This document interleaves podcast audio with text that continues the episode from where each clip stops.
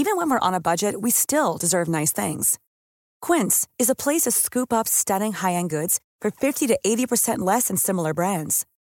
They have buttery soft cashmere sweaters starting at $50, luxurious Italian leather bags, and so much more. Plus, Quince only works with factories that use safe, ethical, and responsible manufacturing. Get the high-end goods you'll love without the high price tag with Quince. Go to quince.com/style for free shipping and 365-day returns. There's never been a faster or easier way to start your weight loss journey than with PlushCare. PlushCare accepts most insurance plans and gives you online access to board-certified physicians who can prescribe FDA-approved weight loss medications like Wegovy and Zepbound for those who qualify. Take charge of your health and speak with a board-certified physician about a weight loss plan that's right for you. Get started today at PlushCare.com/weight loss. That's PlushCare.com/weight loss. PlushCare.com/weight loss.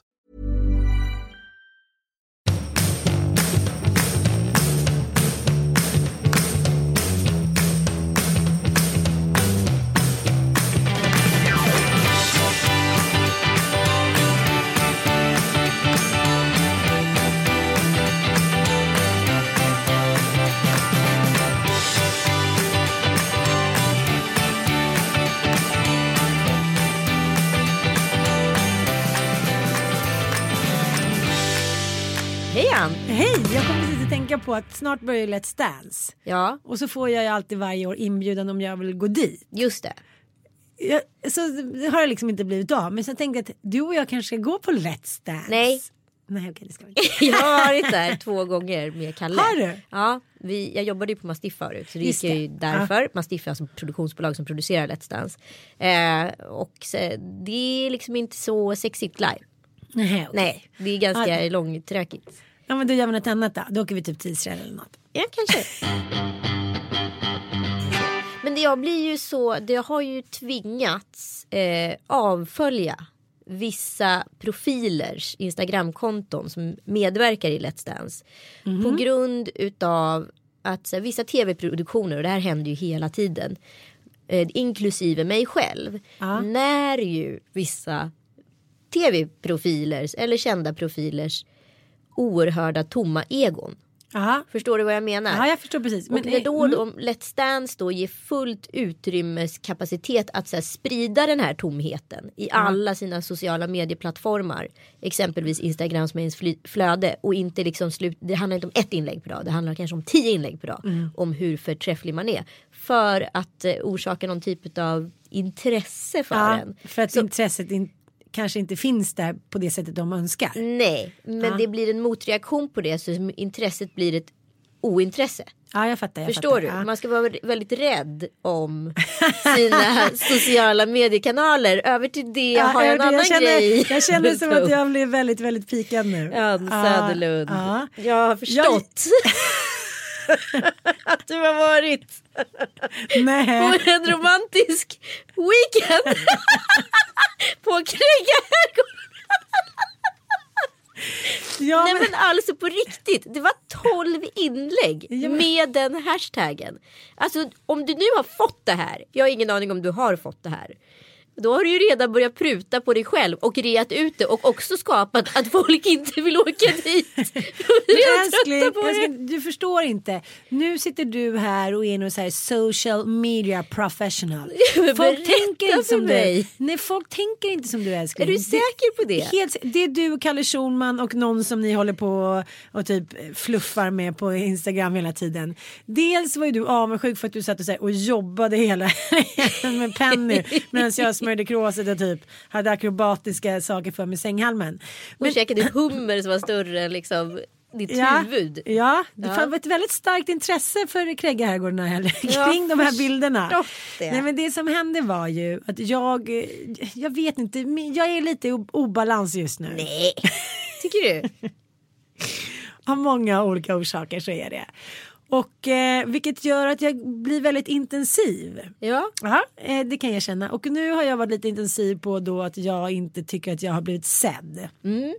Vilket jag har sagt kommentarer som att jag vill inte bli tagen för given. Jag är liksom, jag vill också bli svassad för. Ja. Varför kan inte du se på mig som XX ser på XX? Jag ska inte säga några namn. Men det är lite så här, och det är ganska roligt, för det pratade faktiskt jag och Hanna Videll om någon gång. Att vi var såna här tjejer som man bara liksom, vi träffade någon på krogen och så blev vi ihop med den och sen var det ingen mer med det. Alltså så här, vi var tjejerna hela dagen. Man behöver inte svassa så mycket för oss. Medan Amanda fick alltid så här blommor, smycken och sovmånar och det. Så och då, XX och XX var alltså Alex och Amanda. Okay. Ja, okay. Och då tänkte jag så här att det kanske är för sent. Att så, jag har redan den profilen jag har. Att man behöver inte svassa så mycket för mig. Det är inte så viktigt för mig. Men helt plötsligt så kände jag att det var viktigt att man svassade för mig. Att man inte tog mig för given. Det går fort i hockey. Det går mycket fort. Och det har jag då inte alls på det här trevliga sättet förklarat för min karaslok. Nej, utan mer så här hamrat in det i hans huvud. Mer så här, jag vill också få present. Jaha, det var gråt. Också. Ja, lite. Ja, faktiskt. Jag har lite gråt. Fast mest ilska.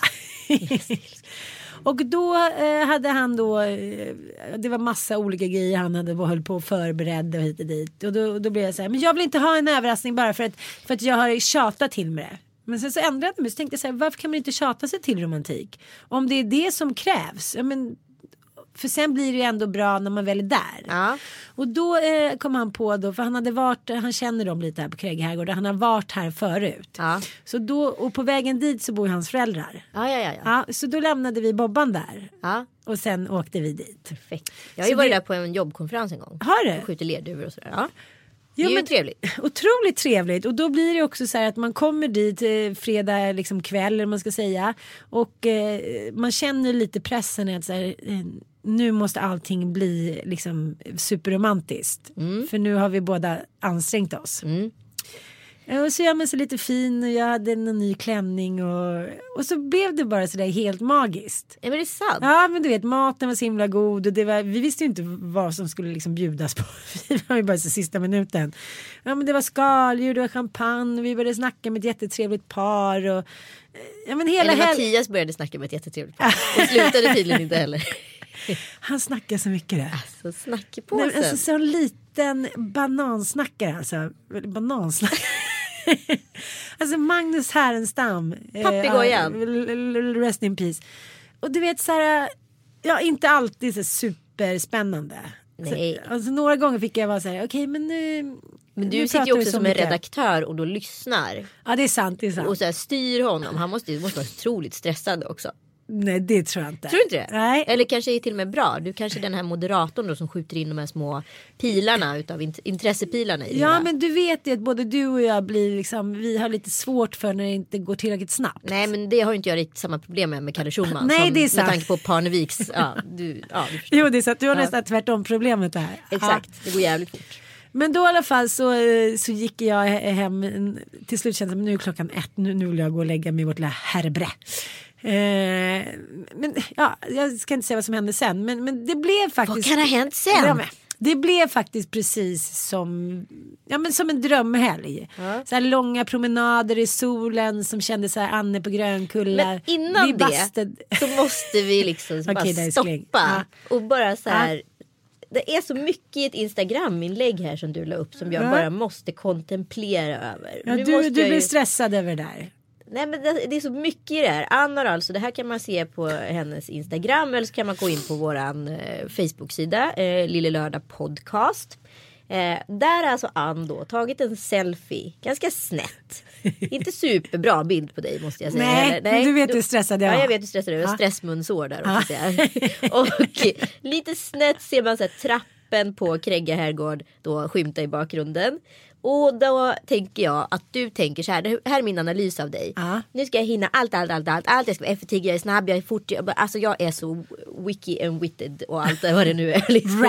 Wrecked. Det står alltså i copyn, lyssna på det här.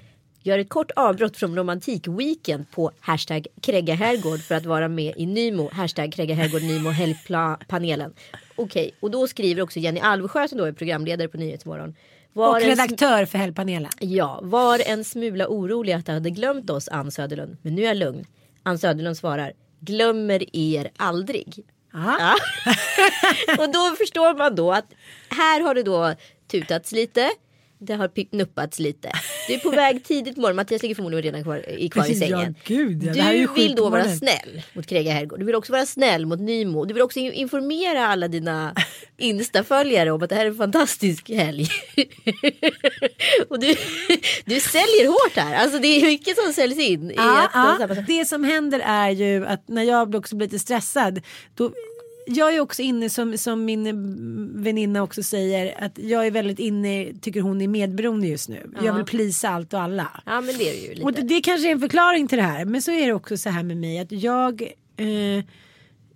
är inne i en period när jag vill anstränga mig.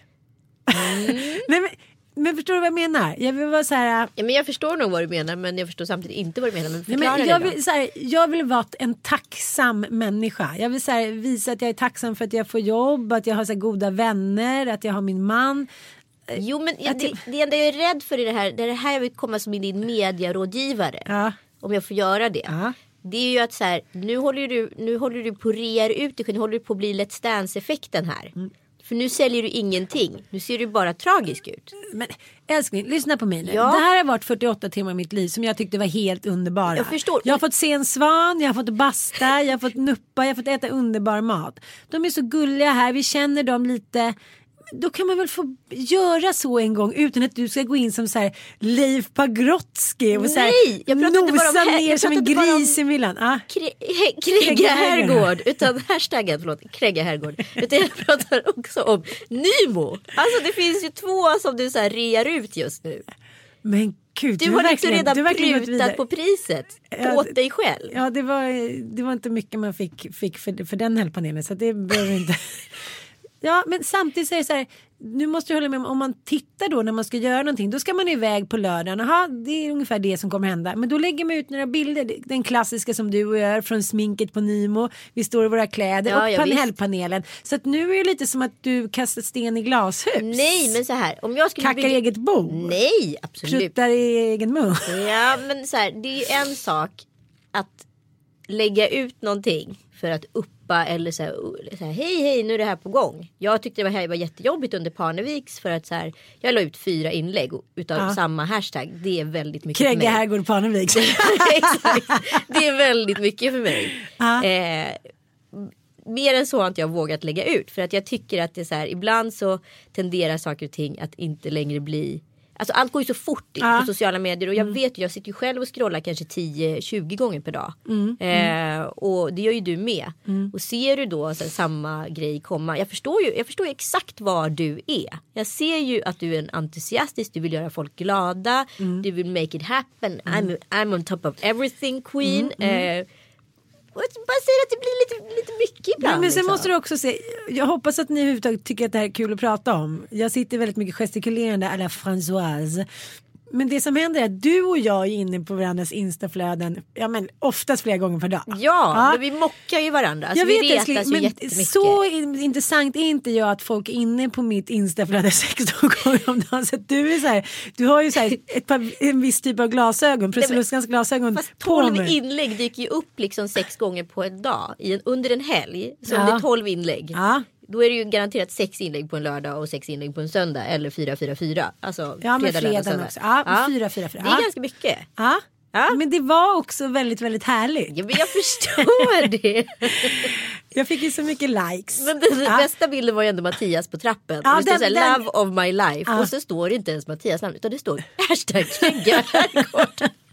Men det är kärleken med Krägga herrgård. Men du vet att jag skulle åka därifrån. Jag var så här, liksom... jag vill inte åka härifrån, jag vill bo här. Du vet så här, gammal tanta Lora gick omkring, eller det blev lite champagne, Shannon, den unga tjejen, kocken. Jag var verkligen så här, allt det här kommer få en förklaring i mina memoarer. Ja, jag förutsätter det. Men nu har jag tillbaka till weekendgrejen då, att det är härligt att dra iväg. Vad säger mera? Ja, men då blev jag ju ändå glad. Gud, nu låter jag så här som att jag är en kvinna som är bitter och som så här ska tjata på sin man att han ska överraska en. Men grejen är också, tycker jag, att ibland hamnar man ju liksom ojämnt i relationen för att den ena siktar in sig på någonting som den andra kanske redan har siktat in sig på. Ja. Och då blir det så här att särskilt eftersom jag redan har haft en relation som gick åt helvete där det var barn inblandade, så vet jag att det går inte att lägga allt på is och tänka så här: om 2 år börjar vi pippa, eller om 1 år börjar vi dejta, eller om 7 år så börjar vi så här skapa någonting tillsammans. Utan det funkar inte så, utan helt plötsligt vaknar man imorgon och kollar på den där personen och bara, men han är inte han eller hon är inte intressant för mig längre. Nej. Och när jag känner att det är på gång, då blir jag ganska intensiv. Ja, jag fattar. Och så då blir jag så här, och inte för att jag säger så här, så var det med mitt ex och så var det. Jag säger så här, man kan inte riktigt ha det så här. Man kan inte ha ungar i sängen i 10 år, för då slutar man pippa. Man kan inte det. Jag vet av egen erfarenhet. Det är därför jag framstår som att jag är något, liksom, lite gasen nu. Så då sa jag också det här att om vi inte är själva någon gång, liksom en hel helg, utan bara någon kväll, 2 timmar, eller du går ut på krogen, nej, men då finns det ingenting kvar. Och liksom, till slut så söker man uppmärksamhet någon annanstans. Det är bara, det är sån jag är. Och, men det du, förtjänar du då den uppmärksamheten någon annanstans då? Eller hur tänker du? Jag hatar när folk säger så. Nej, jag tycker inte att jag förtjänar. Jag bara tycker att jag känner mig själv så väl nu. Och det är jättetragiskt om jag hela tiden måste få bekräftelse av en man. Men det handlar inte om det. Det handlar om att nu har jag lagt in liksom mitt livskapital ännu en gång i en ny man och nya barn. Mm. Och då kan man liksom inte, då vill inte jag bli avfärdad, förstår jag menar? Som att säga, ja men det löser sig snart. Samtidigt så har han en helt annan historia. För att det här är hans första barn, hans första liksom kapitalrelation. Mm. Och man kan ju inte förklara riktigt någonting innan man upplevt det. Nej. Så det är ju liksom svårt. Och, men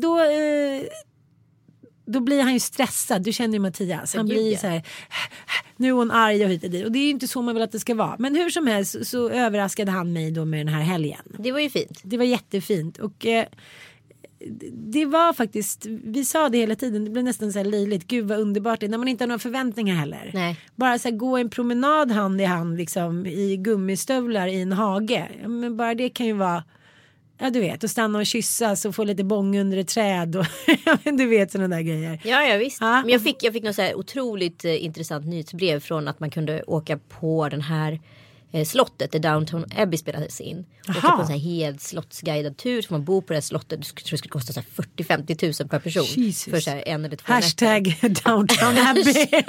Downton Abbey Castle. Det kanske är det jag ska skicka iväg dig på. Kräggaviken versus nej ja. Men där är det då liksom ett helt program och grejer. Då tänker jag att här, på det här stället, här kan ju alla förväntningar gå åt helvete. Förstår du? Det är här man bråkar. Alla de semestrar som jag och Kalle har haft, där blir det liksom så knasigt. Ifall jag har varit drivande i någonting, men snälla, kan vi åka, vi kan vi göra, och han inte vill, och så åker vi och gör för att jag vill, eller tvärtom, då slutar det alltid med bråk. Så det handlar om att man måste så här, man måste typ ta varandra med storm och överraska, så man inte ens hinner tänka in de där tankarna eller riskerna eller vad man nu är rädd eller osäker för att ska hända liksom. Men jag tror också, särskilt när man är mitt i minsta småbarnstest, om man säger så, när de inte ens har kommit över 2, för då är det ju väldigt speciellt. De ligger på en, ja, men det, vi har ammat länge, de, liksom, det är blöjor och bajs och gröt och, alltså det är sånt som är ganska avtändande. Då blir det också så här, nu har vi liksom inte ens 48 timmar på oss, men nu har vi mellan 24 och 36 timmar på oss och så här, återuppleva allt det här som vi blev kära i varandra en gång. Och den pressen är ju liksom enorm, utan att man vill erkänna det. Så tänker man sig, tänk om vi inte vill ligga med varandra, tänk om maten inte är god, tänk om liksom det inte känns bra. Det har man ju varit med om, att så här, spiken i kistan weekends, när man åkte iväg, känns så här, det här är så över. Men jag måste prata om en annan grej med dig om det här. För att det här förstår inte jag riktigt med dig. Nej. För du är ju kvinnan som checkar in på hotell i tid och otid. Är inte det jobbigt? Alltså nu låter jag bitter. Och jag vet, och jag får gärna tolka som bitter. Jag kanske är det. Men jag tänker att det är så jäkla jobbigt att lämna hemmet. Men du gillar ju det. Men ungefär på samma sätt som jag pratade med någon kompis nu som är nyskild och hon har flyttat. Jag bara, men hur gick det då? Hon bara, det är så vidrigt att flytta. De hade bott i sin villa i kanske 10 år och nu hade de flyttat till lägenhet. Hon bara, men du kanske inte tycker det, för du har ju flyttat så många gånger. Jag bara, nej men jag tycker att det är ganska härligt att flytta. Liksom, nu tar vi ju hjälp när vi flyttar. Men lite där att man är så här, man får energi av saker. Man är snabb in, man är snabb ut. Det står nästan alltid en väska packad. Ja, du är som en hund. Hunderna. Hund? Nej. Attila och hundarna på steppen. Alltså MTG, det är bolagets princip. Det var ju så här att förr i tiden i alla fall, att ha ett risigt kontor. Så om kriget skulle komma så skulle man kunna packa och dra på 3 minuter. Du är en hund. Jag förstår.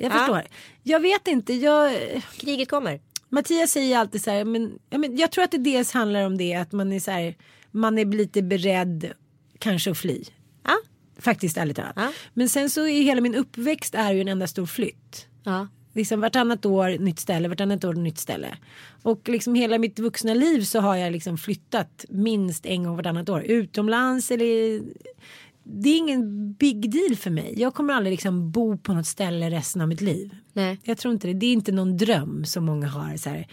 Kanske nu med sommarstället känner jag lite så. Gud vad härligt det kunde bli om det blev vår familjegård. Liksom. Ja. Men jag tror att det handlar om att man strävar vidare. Inte att det kan vara bättre någon annanstans. Utan att man tänker så här. Jag har ett drömställe där jag tänker att så här, om jag når hit, då kommer jag vara nöjd. Och det kanske aldrig kommer, eller så kommer det. Och det är ingenting som jag så här, tolkar. Men det är också det att jag gillar att ha små projekt. Då åker vi iväg, då har vi lite projekt, bla bla. Men du säger att det är en flykt från verkligheten. Men jag vet inte. Jag är utav den naturen att jag så här upplevde att i en tidigare relation att vardagen var så läskig plats för oss. Att vi drog ju jämt. För att där blev vi kära, vad där hände. Och sen så kom vi hem och så blev det vardag och där bråkade vi. Och där var rutinerna fruktansvärda och allt var hemskt. Och då drog vi igen. Alltså sådär. Och det blev ju nog farligt för att det är ju vardagen så här, man måste trivas. Vi har ju pratat om det här förut liksom. Och nu upplever jag ju som att vi är ju såna hemmakatter på våra egna villkor. För vi drar också iväg kanske varannan månad, var tredje månad. Alltså... Du kastar så mycket sten i glashus idag. Jo, fast du bor ju på hotell en gång i veckan. Ja, vi gillar det. Men jag tänkte på det. Egen stad. Ja, men vi har ju varit testfamilj nu för Scandic. Just det. Ja, Scandic testfamilj. Så då har vi testat att bo på Scandic i Stockholm. Och sen så var vi iväg och spelade in den här filmen. Där barnen fick testa att bo på hotell. Så det var Ilon, jag, Ossian, Dante och Mattias. Då var ni i Örebro. Ja. Och det var förra helgen. Ja, det var... ja, och helgen... Nej, det var förra helgen. Och helgen innan det... Däremellan så var ni i Göteborg. Ja, så ni har ju bott på hotell sista månaden en gång i veckan. Och helgen innan bodde ju på Scandic central i Stockholm. Men det är ju helt sjukt. Ja, det kanske är helt sjukt. Men det är väl någonting i mig som det passar Mattias också. Ja, men då är vi fine. Ja, men då var vi i alla fall på Scandic Örebro och då skulle ju barnen då vara testa då hur det var. De gjorde drinkar, de testade frukosten och hoppade i poolen och sov över. Och de är också vana vid att bo på hotell. Så de var helt perfekta som testfamilj. Ja. 5, 4, 3 hoppade i sängar. Och då kan jag ju berätta att nu har vi varit testfamilj och det kan ni också bli. Lille Lördags lyssnare. Ja, man kan alltså ansöka och bli Scandics testfamilj. Just det. Ja, och då går man in på deras Facebook-sida. Och då kan man se den lilla filmen där vi testar Örebro Scandic. Och sen så kan man då... Min gamla hemstad. Just det, din gamla hemstad. Ja, då blir det ännu härligare. Ja. Och då finns det en massa andra ställen där man kan ansöka om att vara testfamilj. Just det. Och då provar man hotellen och provar sängar och poolen och maten ut och dit. Ja, men kanske jag ska också prova det här då. Ja. Jag kanske ska testa att leva ett Ann Söderlund-liv. Kan jag säga så då? Ja, utan att du blir arg på mig eller förutsätter att jag kastar sten i glashus eller vad jag håller på med. Jag håller ju på att hyckla lite, det håller jag med om. Men jag måste det finns ju någonting i mig som just nu måste trycka till dig lite. Ja. Ja, undrar vad det beror på. Jag vet inte. Det måste analysera. Men ska vi säga klart om Scandic? Ja, men då går man alltså in på Scandics Facebook-sida som är på Facebook och heter Scandic. Och då kan man själv ansöka om att bli Scandics nästa testfamilj. Bra. Då får man vara med i en liten film och så får man bo på hotell. Mysigt. Som jag gillar. Just det.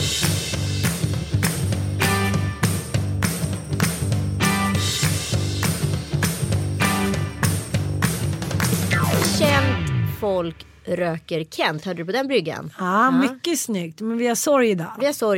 Med svarta kläder på mig. Så töntig är jag. Fast ändå är det ju så här att när Kent lägger ner så gör de det i rättan tid. Ja, de kommer aldrig, gör de det. Ja, de kommer aldrig bli några patetiska farbröder som står och rockar på scenen. Nej, och liksom gör de det så får de gärna göra det och då kommer jag vara lika gammal och rocka med dem. Men vad bra att så här, ha så mycket självinsikt så att man slutar i tid. Men de har också gjort det storstilat som vanligt. Lagt ut det med så här en sorgevideo alla Gustav Vasa sorgetåg. Ja, gå in på vår Facebook ifall ni inte ser den i andra sociala medier. Men alltså, det var en gång, det här är min... Alltså, Kent är ju soundtracket av mitt liv. Och det tror jag väldigt många i vår generation upplever. Och jag kommer ihåg att det var... Ja, det här måste ju vara 10-15 år sedan. Det var en sån här Stockholmsbrud som sa till mig så här: Kent, det är bara så här lantisar som gillar det. Ingen i storstan förstår dem. Och det tycker jag inte alls är sant. Men däremot så tror jag att de så här första skivorna har liksom eko utav landsbygd och småstadsångest och tystnad som inte de senare skivorna har.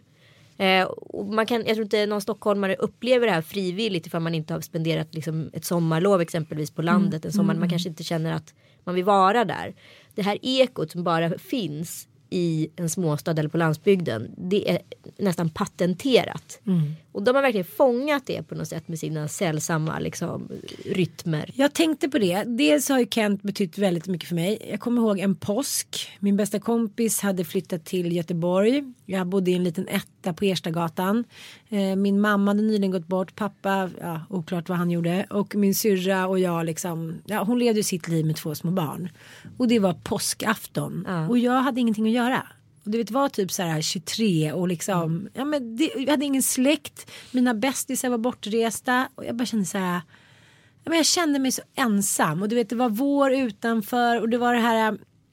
Du vet, som det är precis där i början på våren när asfalten liksom är dammig och de inte har hunnit städa på gatorna och det är någon speciell så här metallisk doft och det har inte riktigt hunnit ut, men fåglarna kvittrar som att de har blivit yra. Och så här tussilago och sopor om något annat i vägrenarna liksom. Och jag kommer ihåg att jag hade höll på att skulle måla en vägg i aprikost svampning, så länge sedan är. Men jag orkade liksom inte riktigt göra klart det där. Och jag bara kände såhär, jag hatade den där lägenheten liksom, jag hatade inte mitt liv, men det är såhär, det var ojämnt. Jag stod liksom på on a bumpy road och lyssnade då på repeat, riktigt högt med öppet fönster, Blå jeans. Ja. Och då var det lite såhär, ja men, när man känner sig blå men så här, man vet inte riktigt var man är på väg. Det känns liksom som att det ska vända mot någonting, man vet inte vad. Så det känns inte bara hopplöst. Nej, men den och då lyssnar man på Blå jeans. Så den, ja, precis, den där tonårsmelankolin. När man är så här, ja, det är inte kört, det är inte över. Men, så här, det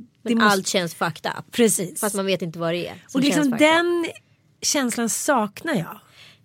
Den är svår att hitta tillbaka till, men de har ju kapslat, för mig har de ju kapslat mitt liv i små, små spår.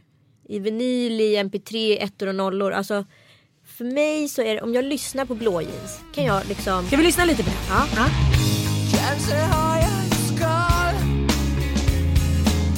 ett hårt, ogenomträngligt skalbäggeskal av urvuxna kläder. Ett litet barn som når till tak. Kan jag liksom känslomässigt gå tillbaka till ett tillstånd jag befann mig i livet där och då. En lite så här tomhetskänsla, ett så gnagande oro eller ångest. En liten, samtidigt så är det en liten fjäril i bröstet som bara vill bli ut och liksom känner att den har noll impulskontroll och man bara vill så här kastas ut och världen ligger framför ens fötter. Man har ingen aning om vad man ska ta sig an den. Och så tycker jag Isola är typ det snyggaste omslaget som någonsin har gjorts. Ja, men alltså vi skulle kunna... Jag kommer lägga upp en egen Kent enligt Anita Schulman-spelist på Spotify. Så ni kommer få ta del av om ni vill. Men det var min kompis Jennys lilla syra Frida som är på det omslaget. Ja, och kom du ihåg att man tyckte... på Agnesta Hilja. Kom du ihåg att man tyckte att hon såg så här... Det var precis i början av att man kunde se lite cool ut. Ja. Det var lite så här Kate Moss. Hon hade vi bodde ju i Paris då. Och var så fattiga, jag och min tjejkompis. Så vi hade inte råd att köpa skivor. Så vi gick in på den stora liksom, musikbutiken som låg på Champs-Élysées. Så jag tyvärr inte kommer ihåg vad den heter. Jo, men Flack tror jag det var. Och liksom... Eller om det var Virgin Records. Skitsamma. Vi gick i alla fall dit och lyssnade på Kent på engelska. För det var den skivan de hade tagit in där. Och var så här, så vi fick vårt fix av Kent. Aha, wow. Ja, men du förstår, alltså så starkt är det liksom i en. Och sen Du och jag döden skivan tillbaka till samtiden. Alltså det är mina så här, det är nog mina starkaste så här musikupplevelser. Men jag hängde ju liksom lite, man hängde ju med dem lite ute. Jag hade någon kompis som dejtade en av de killarna. Så att man var ju liksom inne i den där sfären. Och jag kommer ihåg hur gärna jag ville typ hångla med Sammy. Ja men gud, om man vill ha hångla med Sammy eller om man vill ha hångla med Sammy. Men jag har du hånglat med Sammy? Nej, jag har inte det, men det här är alltså när jag är 17 år, vi bor i Örebro, Eskilstuna ligger ungefär 9 mil tror jag från Örebro, eller om det är 10 mil. Och min kompis Ullis, hon blev polare med Anders som då var trummis i Yvonne. Och P3 utsåg ju popstäder år efter år. Och just det året var det så Kent, Yvonne, och så var det typ 2-3 band till lite mindre liksom, som hade några listnumreringar. Så då blev Eskilstuna popstad. Så en sen sommarkväll så drog vi från Örebro, 17 år gamla, till Eskilstuna. Såklart ljög vi för våra föräldrar med vad vi skulle göra och vad syftet var. Och så hängde vi med den här Anders som då egentligen bara var en access för oss, så vidriga tjejer kan vara, men väldigt målmedvetna, för att komma nära Kent. Och vi hamnade då... Vägen via monstret. Vägen via monstret. Nej, gud vad jag lagt. Men han var jättesnäll, så han tog med oss in i det här liksom... Förstår för en småstadstjej som aldrig kommer nära den. Stockholmstjej kan ju alltid bara gå ut på en bar och träffa på någon. Absolut. Men i en småstad där det är så otroligt exklusivt. Alltså, så vi åker till Eskilstuna, träffar då Kent på en efterfest på en liten svart klubb som heter Blå. Och Blå är alltså en sån liten rövlokal. Så man måste på riktigt gå ut och ta luft var 10:e minut, för det är nollventilation där inne, och då röker också alla inne på den tiden. Och det var alldeles för mycket folk, jag förstår, om det hade börjat en brand där inne så hade alla dött alltså. Och där satt Sammy och hånglade med någon tjej, och jag kommer ihåg att han slickade henne i hela ansiktet här, hjärta och smärta. Och längre bort i baren, eller det var en liten bar, där satt Jocke Berg, och han satt kvar där för där fanns det någon typ av ventilation som man slapp gå ut. Och jag vågade liksom aldrig gå fram till honom, jag är fortfarande så rädd för honom. Jag sprang på honom på öppen gata en gång på Hantverkargatan i Stockholm och fick alltså liksom panik, så jag sprang in i en port. Jag fick så här annöd och hjärtklappning och sa nej, jag får inte träffa honom på riktigt, för jag kommer inte kunna hantera det. Men vet du vad jag också tänker, att det finns några män och människor som man har haft som liksom idoler, men som har betytt mer. Och om jag gör en snabb freudiansk analys så tror jag att det beror på att man har inte velat ligga med dem. Nej, exakt. Och det är det. För han är liksom, och jag vill inte se, jag skulle aldrig vilja träffa honom i något såhär, nej, på krogen sammanhang. Jag vill inte se, då skulle jag se att den här fantastiska hjärnan som jag får access till via hans låtar, att han skulle bara vara en vanlig dude. Och det skulle inte jag riktigt hantera, tror jag. Men den enda människan i hela världen som jag tänker står beyond allt det där, som jag både skulle vilja ligga med och så här, gå in i hans hjärna, det är ju typ Bowie. Ja men han liksom, ja men förstår du, han är ju sånt, liksom, han är ju sånt överjordiskt geni. Jag kanske inte skulle vilja ligga med honom. Androgyn. Nej, det kanske inte är min typ. Varför sa jag det där för? Jag vet inte. Ja, men ibland säger man saker. Ibland gör man saker. Ja, men vad härligt då. Men det är så underbart med de där få banden som man bara kan försätta en liksom tillbaka till den där nostalgin och den där blå känslan. Alla borde få ha ett sånt band. Ja, men det här bekräftar ytterligare en grej för mig, och nu kommer vi till det här som jag har längtat så länge efter att få göra, det stora musiknumret som jag ska köra. Det är nämligen att Kent för mig, de sätter ner en vit flagg, eller en liksom, kriget är över, fighten är över, för att nu är rocken faktiskt död.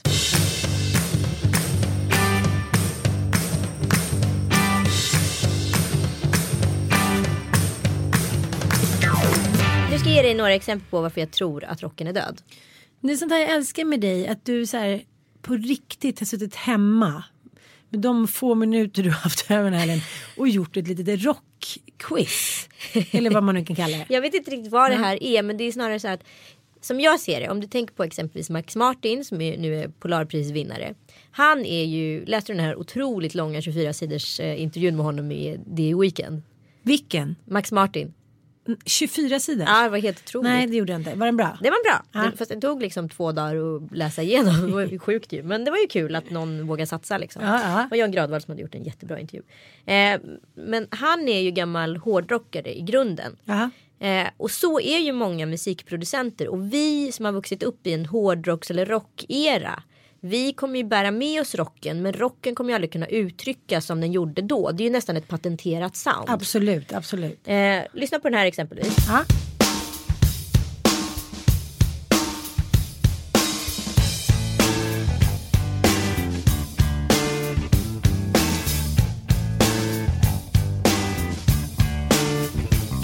Men det här är ju Red Hot Chili Peppers.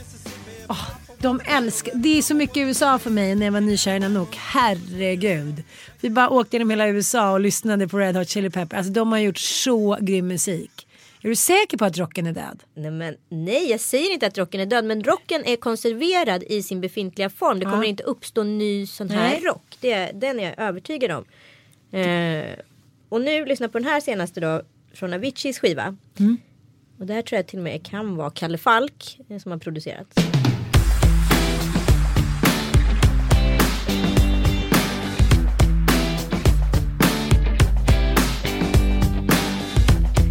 Gitarren typ möter Caracas. Det är ju samma, det är Avicii. Ja, det är samma låt fast i en modern form. Och det är snarare som att någon har lyssnat på Red Hot Chili Peppers. Och det finns ju en sväng i den här låten, men det är ingen, man kan inte göra om den, utan man får göra om den med elektroniska.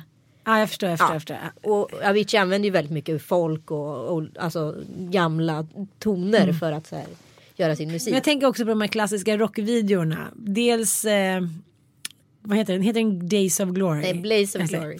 Jag tänker också på de här klassiska rockvideorna. Jag tänker bland annat på Glaze of Glory. Blaze of Glory.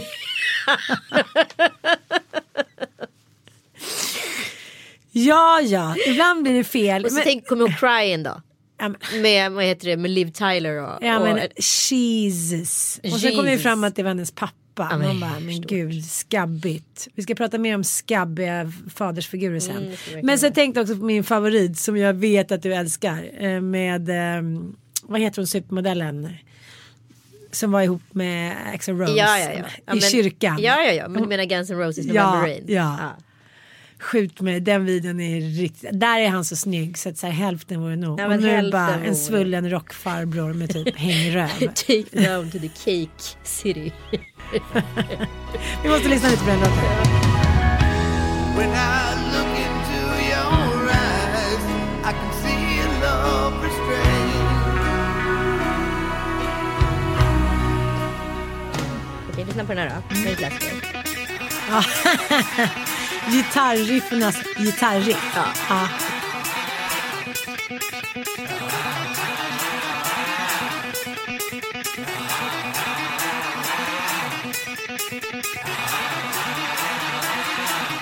Vi pratar AC/DC och Angus Young. Den är en klassiker. Och lyssna på den här då. Om du tänker på det introt så lyssna på den här. Vad är det samma känsla av uppbyggnaden?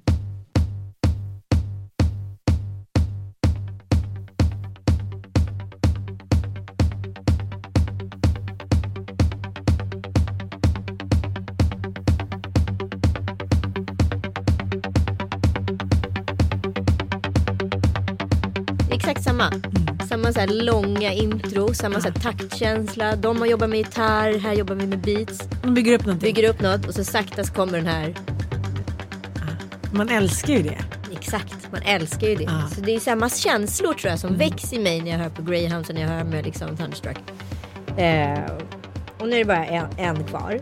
Där är vi klara. Hade du så här, var du rockersklädd? Nej, men jag är ju rocker, du vet att jag spelar ju liksom skivor då och då på den här rockbaren på Hell's Kitchen och så. Nu har jag inte gjort det på bra länge, men förr i tiden gjorde jag det på 17 år. Nej, men förr i tiden gjorde jag det jätteofta. Och sen har vi ju en klassiker då. Den här kommer du ju förstå.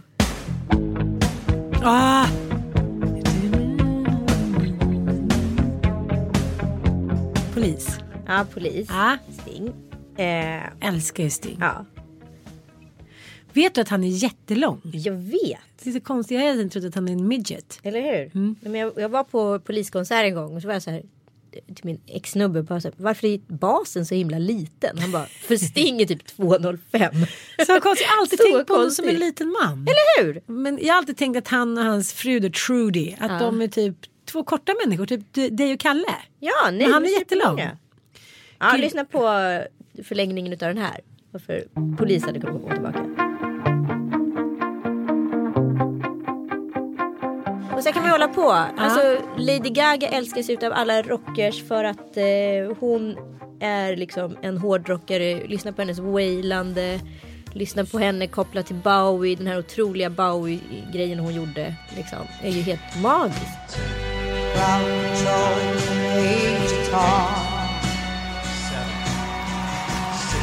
commencing countdown engine on. Men jag tänker också på så här, det har varit mycket prat om feminism och vad man kan göra för så här, vara en stark förebild, vilket jag tycker på något sätt att man har lite som så här, man ska ha lite som mission när man når ut så mycket som vissa kvinnor gör. Ja. Ja, men som jag tänker Alicia Vikander, ja. Hon hade ju all möjlighet i världen att säga någonting liksom feministiskt, ja. Det tycker jag hon borde ha gjort, ja. Ja, det finns vissa som alltid gör det så. Ja, men Leo tog ju, ja, uppenbarligen tillfället. Ja men otroligt snyggt liksom. Verkligen. Ja, men det gjorde ju Lady Gaga också. Hon kom med den där byxdressen. Hon framträdde med den där låten om sexual abuse, ja. Jag tycker liksom att så här, ja, kan man dra sitt strå till stacken, då ska man göra, ja, det. Och jag tänker mycket på, nu kan jag tyvärr inte gå på Elaine Eksvärds bokrelease här. Nej, för det jag åker ju bort. Exakt. Men jag blev ganska chockad när jag läste hennes text. Att hon hade blivit utsatt för sexuella övergrepp av sin pappa. Ja, det är ju det boken handlar om. Ja, och jag såg inslaget. Medan han lever heter den. Och jag såg också inslaget på Nyhetsmorgon som var, man hade faktiskt vikt en hel halvtimme åt det. Jag tyckte det var så otroligt bra. Alltså äntligen tog de ett riktigt seriöst nyhetsgrepp på Nyhetsmorgon. Heja er för att ni vågar. Och fan, heja Elaine för att du gör det. För det är så många gånger man har varit med om att så här, familjer skyddar familjer och vad det nu är. Skammen är ju så stor. Jag menar så här, även om du skulle bli misshandlad av din man, skulle det vara oerhört skamfullt. Tänk att så här, Mattias skulle spöa dig. Men du skulle våga säga det till en kompis till slut. Alltså vi har ju pratat om det förut i podden, att jag har varit med om det. Ja. Ja, men inte av Mattias då. Nej, men såklart. Men att Mattias skulle förgripa sig på Bobo. Det skulle inte du våga säga, tror jag. Men alltså det är det värsta som skulle kunna hända.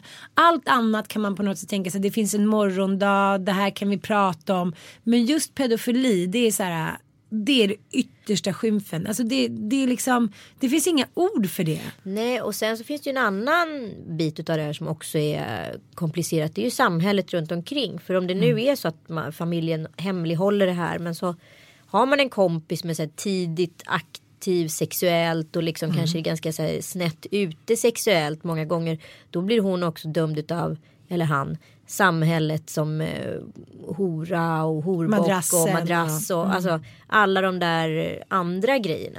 Och egentligen ska man ju vara lite mer vaksam där, för där kanske man liksom förstår att det står kanske inte helt rätt till, även om det är en jättehärlig familj. Och jag vet också en kompis som blev utnyttjad, och det var ju världens härligaste pappa, du förstår. Härlig på alla sätt och vis. Kommer jag aldrig tro. Kommer du inte tro. Och det är ju svårt liksom. Det här är ett svårt ämne att prata om. Men jag tycker Elaine sa det så jäkla bra i Nyhetsmorgon, att så här, det är aldrig ditt fel. Det är en vuxen som förgriper sig på ett barn. Det är aldrig ett barns fel. Där är det det som blir fel. Sluta skydda de vuxna. Skydda barnen. Och det är det handlar om.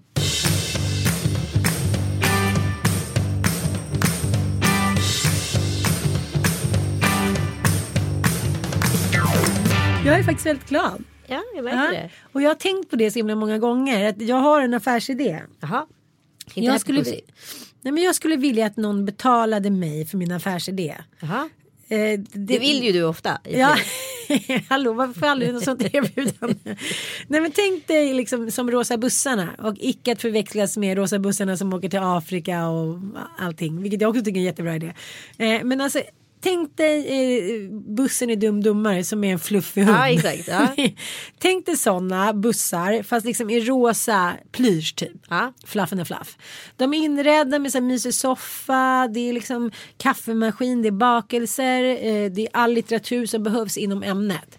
Så när du håller på att skiljas, då kan du ringa liksom efter rosa bussarna. En blygsam summa för då är det så här skilsmässadvokat, ja, ekonomisk rådgivare och en psykolog. Uh-huh. Så då får du dels hjälp med så att du inte blir lurad, så att du inte står på bar backe. Och sen får du hjälp av en psykolog. Är du beredd? Bla bla bla. Alltså, du får hjälp att styra upp ditt liv. Uh-huh. Så att du inte liksom hamnar så himla djupt nere. Och jag tänkte på det nu när jag tyckte ändå att, ja, absolut inte att jag och Mattias hade en kris. Men det hade varit liksom ganska infekterat ett tag. Och sen åkte vi bort en helg. Mm. Och nu är det så här, nej men som att vi aldrig har varit kärare. Nej men gulligt. Ja, men jag tänkte på en annan grej apropå din affärsidé där. Ja men då menar jag bara så här, om regeringen, om man ska säga, om kommunerna hade en budget att alla som säger att de kommer och ska skilja sig fick en vecka på ett romantiskt ställe någonting annat än deras barn, då tror jag att vi skulle spara miljarder. Tror du det? Ja men då tror jag ändå. Säger vår samtalsterapeut nu, att det är så många som kommer dit och så har de gått där 5 gånger, så säger jag gud att vi inte kom tidigare. Ja, jo, men så är det ju alltid. Ja. Oftast går man ju i samtalsterapi när det är för sent. Därför ska man ju också göra det i förebyggande syfte. Mm. Men det jag har tänkt på som vore faktiskt helt rimligt och lovligt, för att det som är problemet så fort man har ett appointment, att man ska ta sig någonstans till en viss adress. Nu är det här väldigt så här, storstadsfokuserad spaning, det förstår ni va? Det är att man ska kunna träffa en psykolog på en lunch. Mm. En lunchdate med en terapeut. Mm. Och köra ett så här, man kan gå till en restaurang som man kanske inte går till i vanliga fall, men att man får ett litet bås och sitter man där och snackar ut liksom. Jag skulle inte ha några problem att sitta på en lurre där jag sitter i ett bås och grinar lite med en terapeut. Nej, det skulle jag tycka toppen. Inte. Eller likadant med ett par som kommer dit och träffar en terapeut och man har ett samtal. Så kör man en lunch på 80 minuter och så betalar man, ja, swishar man en betalning liksom. Det är inte mer med det. Det kanske du och jag ska ha som affärsidé. För jag tänkte att jag råkade komma in på så här, tandläkare.se häromdagen. Ja. Då var det så här Täby kyrkby 399 kronor istället för 4099 kronor för tandblekning. Alltså det var tandläkare som erbjöd sina tjänster sista minuten av hopp. Ja. Det var så här 1/50 av priset. Kan man inte göra likadant med psykologer? Jo. Kanske. Ni får den affärsidén av mig. Rosa fluffiga bussarna. Ja, eller så får vi prata med min doktor. Det kanske något de kan koppla på. Ja, absolut. Men du, jag tänkte på en annan grej som har varit ganska uppmärksammat när vi ändå håller på att prata om det här med musik. För vi ska väl prata lite om Melodifestivalen, hoppas jag. Och sen, men jag har en grej innan och det är Beyoncé. Hon har ju blivit väldigt kritiserad i USA för att hon har gått ut och sagt att föda Blue Ivy, eller vad hon nu heter, är hennes största accomplishment in life. Alltså själva förlossningen, det förloppet att föda sitt barn är hennes största prestation i princip. Och det blir väldigt kritiserat. Dels har du fått ett så här icke-feministiskt perspektiv på hopp. Och sen så är det så här, varför skulle en förlossning vara alla människor på jorden är i princip födda utav någon annan? Vad är det som är så stort med det? Du har gjort så mycket bättre grejer än så. Och jag tänkte på det där. Varför är det så farligt att kritisera henne för det? För att föda barn som kvinna, som en man aldrig kommer kunna få möjligheten ens att göra. Det är ju en stor grej för vem som helst. Absolut. Sen kanske inte jag personligen kanske tycker det är det största jag har gjort, men det är absolut med på topp 10-listan. Ja men, alltså det beror ju på, jag vet inte vilket sammanhang hon sa det här. Nej, det var under en intervju. Ja. Men dels har hon bara ett barn. Eller bara, hon har ett barn. Vilket gör att så här, det är den erfarenheten hon har varit med om. Och första gången var ju något helt eller mirakulöst. Det var så här, gud jag fick ut den här, jag får ta hem den här. Den här individen är en del av oss. Så det tyckte jag var helt galet. Ja, men sen kan man ju se det utifrån Beyoncés perspektiv också. Att hon har ju varit känd i så många år. Och förmodligen fått hjälp med alltihopa. Och här är någonting som hon måste göra själv. Ja, det är sant. Och sen tycker jag att det liksom sätter lite fingret på det som vi har pratat om förut i podden, att så här, allting ska ses med andras ögon. Om hon nu tycker att så här, att hon hjälpte till att föda ut en myra är liksom det största som hon har liksom men då får väl hon tycka det. Varför ska det ifrågasättas? Ja, det är så konstigt. Och så kanske liksom jag tycker att det bästa jag har gjort var att så här, simma med delfiner. Då är det min högst personliga åsikt. Ja. Jag tycker inte det behöver ifrågasätta så himla mycket. Men och sen så tänker jag också förlängningen av det här. Om vi nu inte blir liksom dör i en olycka eller får en sjukdom, pangbom, whatever. På dödsbädden, vad är man glad för i livet egentligen? Jo, jag är glad ifall mina barn finns där. Ifall min man finns där. Ifall jag tänker på vilket fantastiskt rikt liv jag haft med roliga upplevelser, tillfällen, möten, människor, situationer, jobb, whatever. Det är fortfarande bara krydda på insidan, men de som i långa loppet betyder någonting är ju de som faktiskt står där. Om det är vänner eller om det är familj, det spelar egentligen ingen roll. Men det är ju det som betyder någonting. Bra sagt, och jag håller med dig. Håll med mig. Vi sitter vid kompisar nu. Ja, kompisar igen. Det började lite kymigt, men det har blivit bättre och bättre.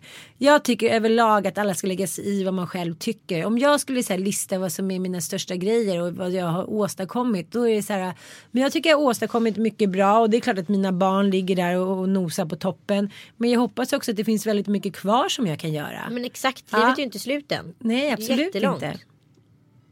Hoppas jag. better burn out than slowly fade away. Jag vill inte vara så här Janis Joplin liksom gänget där de alla dog vid 27. Det är jag inte intresserad av. Men jag är heller inte intresserad av att sitta och vänta in döden liksom. Men samtidigt så är det så här jag tror det är en bra ålder att dö. Jag tänkte på alla som dog nu som var 63. Jag tänkte att det kanske inte är så jävla dum ålder att go ändå. Förstår då är man fortfarande fresh and fresh. Fresh and fresh. Mm. Man har ändå hunnit leva, att man har hunnit leverera, att man har hunnit liksom sett. Fast vadå, kolla, det finns ju så många ladies nu som är så här 70 som är så här, verkar leva värsta roliga livet. Grete Philipsson till exempel. Ja, men älskar Grete. Ja, nej, det är för tidigt. Nej, det är alldeles för tidigt.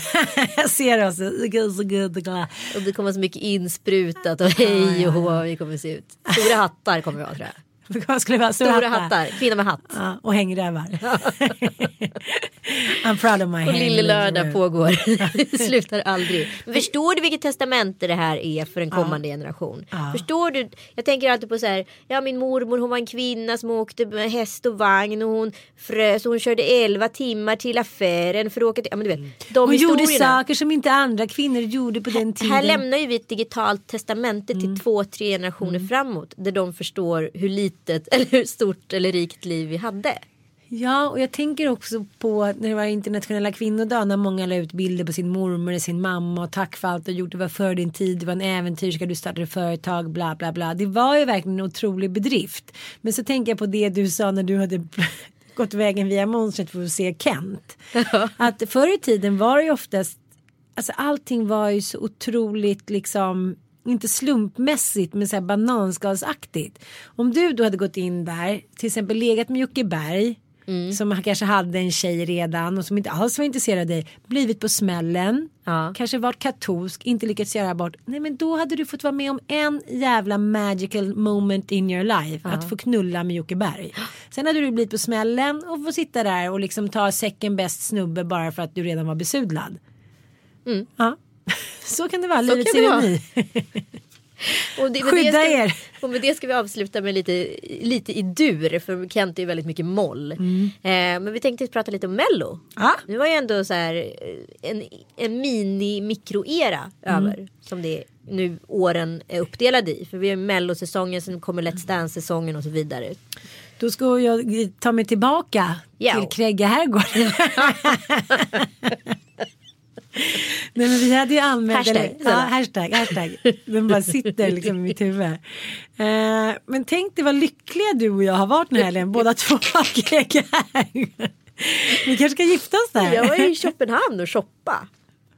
Jaha. Ja, bland annat. Jag jobbade ju en hel del hela söndagen. Men på lärdagen så var jag jätteduktig på att shoppa. Ja, det kan jag tänka. Och det gick jättebra på jobbet också. Gud vad bra. Kommer snart avslöja den roliga hemligheten här. Ja.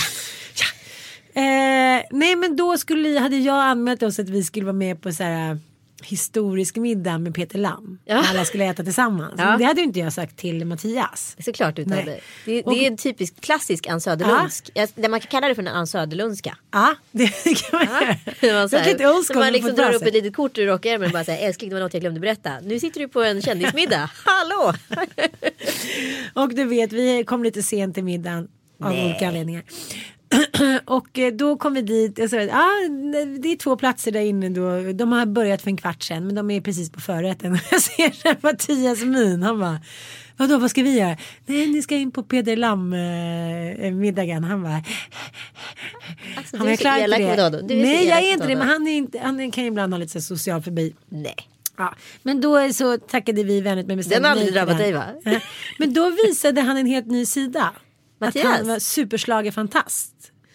Så då satt Peter Lamm eller Mattias? Nej, Mattias. Så då satt han som en manisk människa under hela middagen med min mobiltelefon och tittade på slagen. Vad bra. Otroligt bra. Men det var faktiskt jättehärligt. Och då sa han massa olika roliga citat under hela den här... Du vet, till slut när man har ätit sådär mycket så vill man ju bara ha mer. Ja. Alltså det är såhär gott, det vill ha mer. Han bara drog in extra ostar... extra efterrätter. Men gud, vi kan inte äta mer. Men det kunde vi. Och då sa han så här, det är lätt att bli en Elvis. Att man, så här, man tar in en extra bananasplitt med extra allt. Och sen gör man det dagen därpå. Och sen helt plötsligt så har man liksom ett stort behov. Ja, men då har ju magsäcken också tänts ut. Ja, men alltså... Det går ju snabbt. Det går fort uppåt. Ja, det går väldigt långsamt neråt. Ja, men så då satt vi där med vår lilla telefon och så försökte att inte störa de andra gästerna. Men då kom det in ett litet tjejgäng som bodde i huset bredvid oss. Så då satt vi allihopa. tittade på Frans. Och då tänker jag så här att Frans framgång ligger så mycket i att alla mammor... Ja, vill ha en Frans. Ja. Ja, men jag tänkte på det lite igår när Mia Panevik mässade oss Pegs nya video. Ja. Och låt. Ja, alltså, låt. Ja, den blev ju signad med Sony. Ja, det var skitbra ju. Och den var ju så bra som man tog ju. Att så här, hon bara, men när ens barn förverkligar sina drömmar. Ah.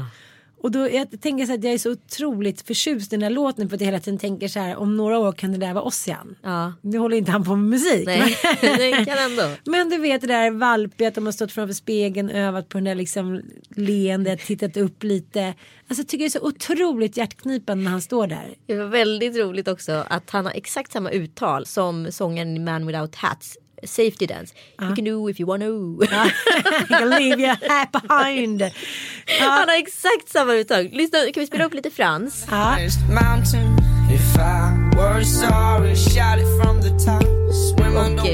Without Hats. Ja, men hör du likheter där? Ja, jag vet. Det är det som jag tycker är så roligt. Att han har ju så här... Det är så genomtänkt. Ja. Men jag tycker det var så roligt att Malin Wollin skrev på Facebook. Hon bara, jag hade inte tänkt på upprörd över det här. Men nu blir jag så jävla upprörd. Just att det är så många som har sagt att han har ett så dåligt engelskt uttal. Dels är ju hans farsa för fan liksom amerikan. Ja. Så att det är så här, nej. Och det är så här, liksom, folk sitter ute i stugorna. Nej, det där är så medveten. Det är supermedvetet. Ja. Som Penny skulle ha sagt, det där var slurvigt. Ja. För han hade ett slurvigt uttal. Han hade hittat en egen accent för att så här, skapa, bygga. När man pratar med inom mediasegmentet då handlar det väldigt mycket om att man ska skapa en egen ljudidentitet. Du vet att läskdrycker så som Coca-Cola och Sprite och Fanta har helt olika pysljud i kapsylerna när man öppnar. Mm-hmm. För att det skapar en olika ljudidentitet så att du ska till och med höra en Sprite öppnas. Och de jobbar jättemycket med det här i det visuella reklamen också. Att man kanske hör ljudet utav det. Så att när du hör en Sprite öppnas, du vet att det är en Sprite. Och så blir du sugen på det. Och det är likadant som Frans jobbar med sin ljudidentitet. Och när du ser hashtaggen Krägga herrgård. Och när du hör det här ljudet, Krägga herrgård. Då vet du att du ska åka dit. Men det tackar vi Krägga herrgård, livet, våra män, våra barn och oss själva allra mest. Och så tack internationella mellojuryn för att ni både bjöd på en Ursula från Ariel och en man som heter Kukrik. Det gjorde i alla fall min kväll. Jag sänger också så här om typ 15 år när Bobban och Tamallen är en duo. Herregud. Bobby Sox. Bobby Fox. Bobby Tops. Bobby Sacks. Tack för idag. Puss. Peace, love and understanding. Puss och kram. Puss och kram.